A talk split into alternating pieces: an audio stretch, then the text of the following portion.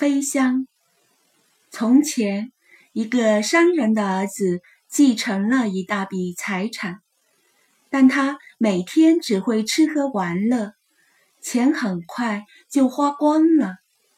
后来，一个好心人送了一只旧箱子给他，但是他没有什么东西可装，便自己坐到箱子里去了。当他不小心按了一下箱子上的锁时，箱子居然飞了起来，带着它飞上天空，最后落到了土耳其的一个树林里。商人的儿子藏好箱子，就到街上闲逛。在街上，他听说公主长得很美，于是到了晚上，他就坐进箱子。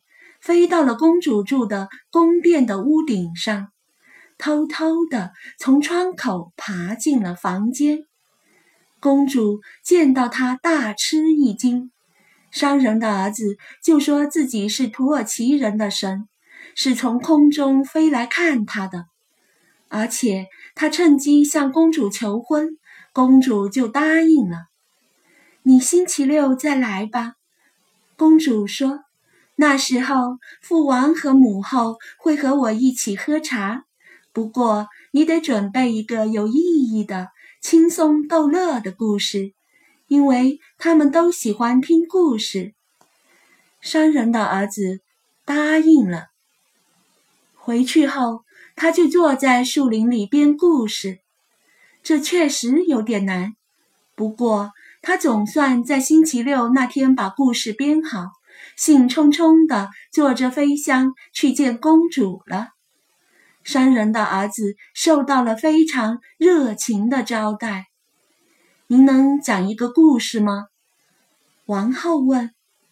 没问题，商人的儿子回答道。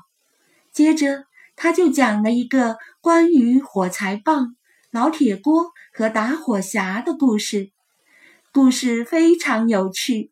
大家都听得入了神，商人的儿子趁机请求国王把公主嫁给他。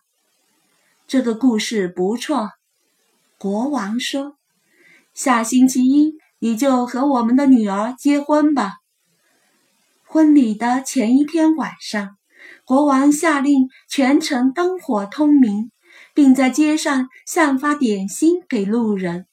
商人的儿子高兴极了。于是买来许多焰火和爆竹，然后他坐着箱子飞到了天上，在空中放了起来。烟花乱窜，发出喧闹的声响。土耳其人从来没有见过这样美丽的夜空。放完烟花，商人的儿子又飞回树林里去了。但是他想。我要进城去，听听大家是怎么评论这件事的。于是他藏好箱子，又走进了城里。城里的人们都在赞美他。他满意的回到树林里，想坐进箱子里去。但是他没想到，焰火喷射出的一颗火星落下来，引起了大火。